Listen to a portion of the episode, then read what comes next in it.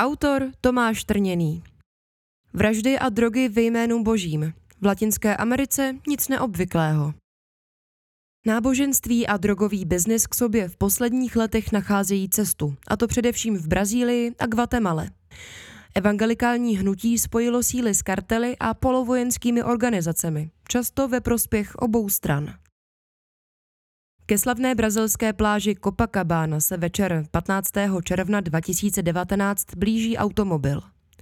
Zastaví na parkovišti nedaleko od ní, vypne motor, dveře se ale neotevřou. Pár ve voze si užívá výhledu na romantickou scenérii před západem slunce a odlíbání se postupně dostane až k pohlavnímu styku.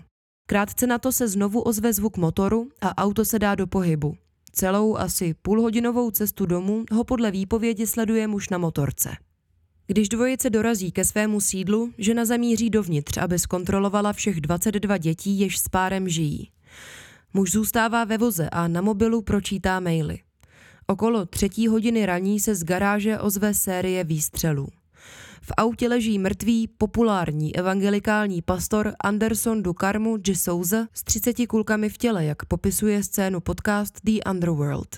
Jeho žena, původně gospelová zpěvačka a v tu dobu poslankyně brazilského kongresu Flordeli dos Santos de Souza, je v šoku. A s ní bez nadsázky i celé Rio de Janeiro a Brazílie. Příběh charismatického pastora, který se se svou o 16 let starší ženou v průběhu let staral o 55 dětí a založil pentekostalickou církev pro tisíce věřících, tedy totiž zná skoro každý. Šest pokusů o atentát. Rodina hvězdy evangelikální církve výhruškám smrtí podle kongresmanky čelila týdny. Mimo to jim neznámý pachatel otrávil psa a sám do karmu přežil nejméně šest pokusů o atentát. Neuběhne ale ani několik hodin a v policijních rukou jsou dvě nečekané osoby. Jsou jimi biologický syn pastorovi manželky Flavio dos Santos Rodriguez a adoptivní syn páru Lucas Cesar dos Santos Souza. A nejsou postupem času sami. Ve vězení nakonec skončilo deset potomků páru, přičemž oba zmínění synové a také biologická dcera poslankyně Simone dos Santos Rodriguez s tresty přesahujícími 30 let odnětí svobody. Jako hlava celé skupiny, která pastora připravila o život, si ale ukázala jeho žena. Spory o rodinné finance Významná postava evangelikálního hnutí, která se z favely v Riu dostala až do kongresu. Do té doby až pohádkový příběh Flordelis dos Santos, který se dokonce dočkal z filmování, ale získal trhliny krátce po smrti jejího manžela. Pár se podle výpovědí dětí často hádal o rozdělení příjmů, jež rodina získávala z Dukarmovy činnosti. Flordelis dos Santos u soudu vypověděla, že muže milovala a na plánování jeho vraždy odmítla. Zároveň ho ale obvinila z ubližování členům rodiny. Soud ale vzal v potaz důkazní materiál, výpovědi dětí i brutální provedení vraždy, kdy podle policie Dukarmu po výstřelech do oblasti slabin umíral ve velkých bolestech.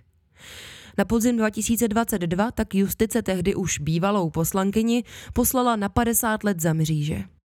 Kauza vraždy slavného pastora se ale ukázala jen jako špička ledovce provázání pentekostalických církví a drogových kartelů.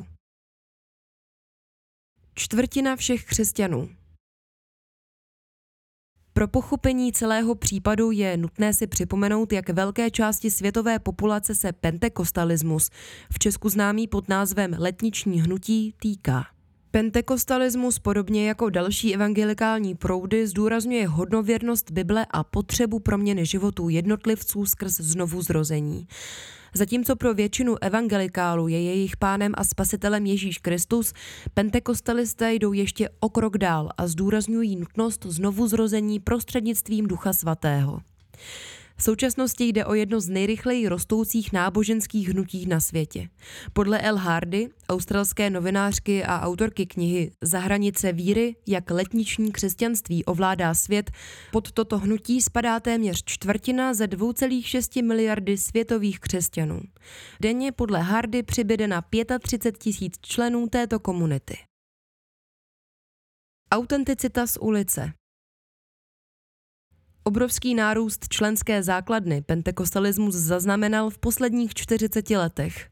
Úspěch slaví především v rozvinutém světě, subsaharské Africe a Latinské Americe. Zde oslovuje především obyvatele tzv. favel, oblastí mimo pozornost státu s všudy přítomnou chudobou. V Latinské Americe převzal roli katolické církve, ale zatímco té trvalo rozšíření 500 let, tady stačilo jenom 40 let, říká Hardy v podcastu The Underworld. Stalo se z toho takové populistické náboženství. Působí jako lokální kultura, je autentické a není řízeno z Říma, vysvětluje novinářka. Proto je podle ní tak populární v zemích jako Brazílie. Pastorem už není běloch mluvící španělsky nebo portugalsky, kterého poslala do favely církev. Je to často původně dítě z ulice nebo nejcharizmatičtější obyvatel dané čtvrti. Upřesňuje Hardy v podcastu. Jsou to míšenci, nejsou vzdělaní a mluví a myslí jako všichni ostatní, dodává. Popularita tohoto hnutí se promítla i do brazilské politiky, a to především do voleb v roce 2018. Nejvýraznější postavy evangelikálního a pentekostálního hnutí podpořili později vítězného krajně pravicového prezidentského kandidáta Jaira Bolsonara. Do 513 členého kongresu pak evangelikální vlna vynesla na 200 poslanců. Vězeňská víra Dlouho opomíjeným místem spojeným s evangelikálními hnutími jsou ale brazilské věznice. Právě ve vězinských a v nápravných zařízeních se tyto zdánlivě odlišné světy spojily. Od 80. let minulého století se na ně totiž zaměřovali evangelikální misionáři, což vede k masivnímu nárůstu počtu vězňů konvertujících k různým formám pentekostalismu. Ve stejné době probíhaly v Rio de Janeiro policijní zátahy ve favelách plných drogových kartelů. V 80. letech je ještě většina z nich spojena s afrobrazilskou vírou a policie za podpory katolických i evangelikálních církví v rámci razí nahrazovala její náboženské symboly těmi křesťanskými. Šíření evangelikální víry ve favelách a věznicích ale nepřineslo efekt očekávaný církvemi a úřady. Mnozí vůdci kartelů prostě jen přestoupili na jiné vyznání a věznice jsou tak nadále ideálním prostorem pro nábor nových členů i vznik nových drogových kartelů. Společně proti afrobrazilcům. Největší rozmach ale zločinecké kartely spojené s evangelikálními skupinami zaznamenaly v době pandemie, tedy za vlády prezidenta Bolsonára.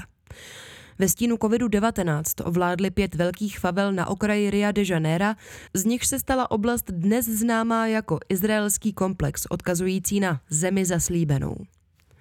V rámci svaté války proti svým rivalům, ať už zločineckým nebo náboženským, se v druhém největším brazilském městě spojili odvěcí nepřátelé. V chudinských čtvrtích tak nově spolupracují pašeráci drog reprezentovaní kartelem Terceiro Comando Puro, paramilitární síly Escritorio du Crimi, tvořené bývalými policisty a vojáky, a pentekostalické církve.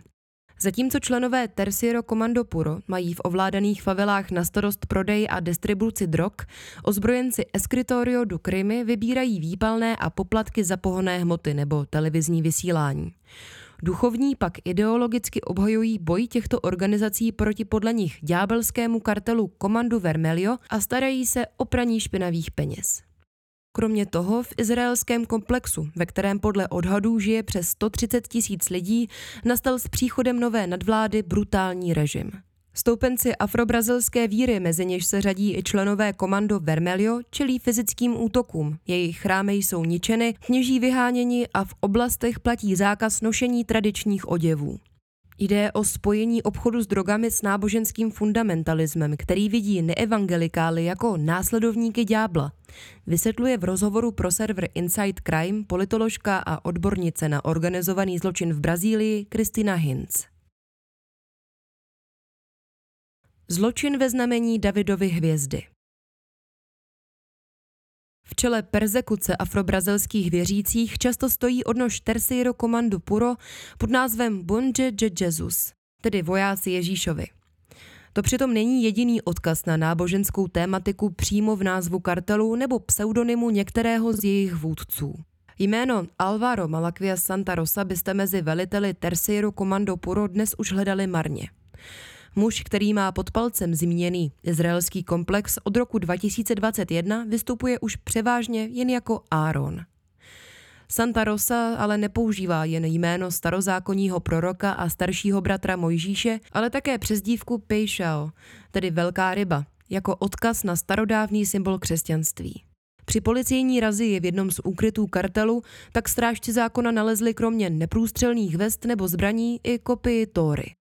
Jsou to drogoví díleři, kteří se zároveň účastní evangelikálního náboženského života, chodí na bohoslužby, platí desátky a dokonce sponzorují vystupování gospelových umělců, řekla stanici BBC Kristina Hinz. Zdi a ulice favely zahrnuté do země zaslíbené tak zdobí všudy přítomné hexagramy a další judaistické i křesťanské symboly.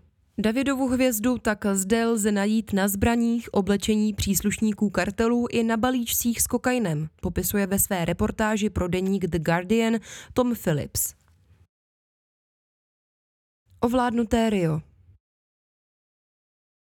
v současné době se území ovládané drogovými kartely a polovojenskými organizacemi nadále rozrůstá.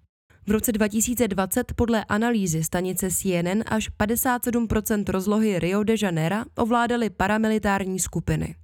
Policie se odvážila k zásahům jen na nepatrné části z něj. K tomu je nutné připočíst také území ovládaná drogovými kartely, která podle dat deníku El País tvoří až 15% rozlohy druhého největšího brazilského města. Celkem by tak podle deníků žila pod vládou některé ze zločineckých formací více než polovina z téměř 6,5 milionového města. Symbioza organizovaného zločinu a duchovního života ale není jen případ Brazílie. Ve středoamerické Guatemala, zemi s jednou z největších evangelikálních populací, došlo k propojení drogových kartelů a náboženských skupin už okolo roku 2010. Pastoři a kojoti k odhalení tehdy přispěla smrt Obeda Benzhaloma Lopéze, pastora a zakladatele církve Casa del Alfarero, během policejního zásahu proti jednomu z guatemalských drogových kartelů. Vyšetřovatelé následně přišli s důkazy svědčícími o vazbách mezi pastorem a pašerákem drog Maurem Salomónem Ramírezem. Projekty Latinskoamerického centra pro investigativní žurnalistiku pak nastínují, jak těžké bude v zemi s více než 3200 evangelikálními církvemi, združujícími zhruba 40% kvatemalců, prokázat spojení s drogovou mafií.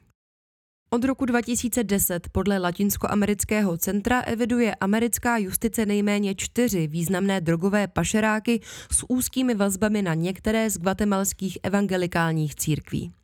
Pastoři a kostely v tomto případě mají hned několik funkcí. Drogové kartely je využívají buď k praní špinavých peněz a k rozšiřování svého vlivu pomocí finančních darů, nebo jako místo setkávání s vlivnými politiky či biznismeny, jak dokumentuje guatemalský server Nomada. Mimo to mají duchovní ještě jednu možnost při výdělku. Slouží jako most mezi zájemci o odchod ze země zmítané krizemi a takzvanými kojotes, tedy kojoty, pašeráky lidí.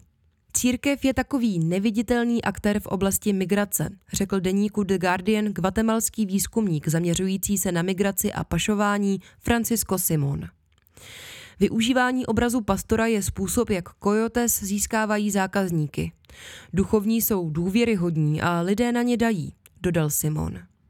Jak dlouho ale budou lidé v Latinské Americe vidět za duchovními důvěryhodnost i po jejich spojení s pašeráky a kartely, zůstává neznámou.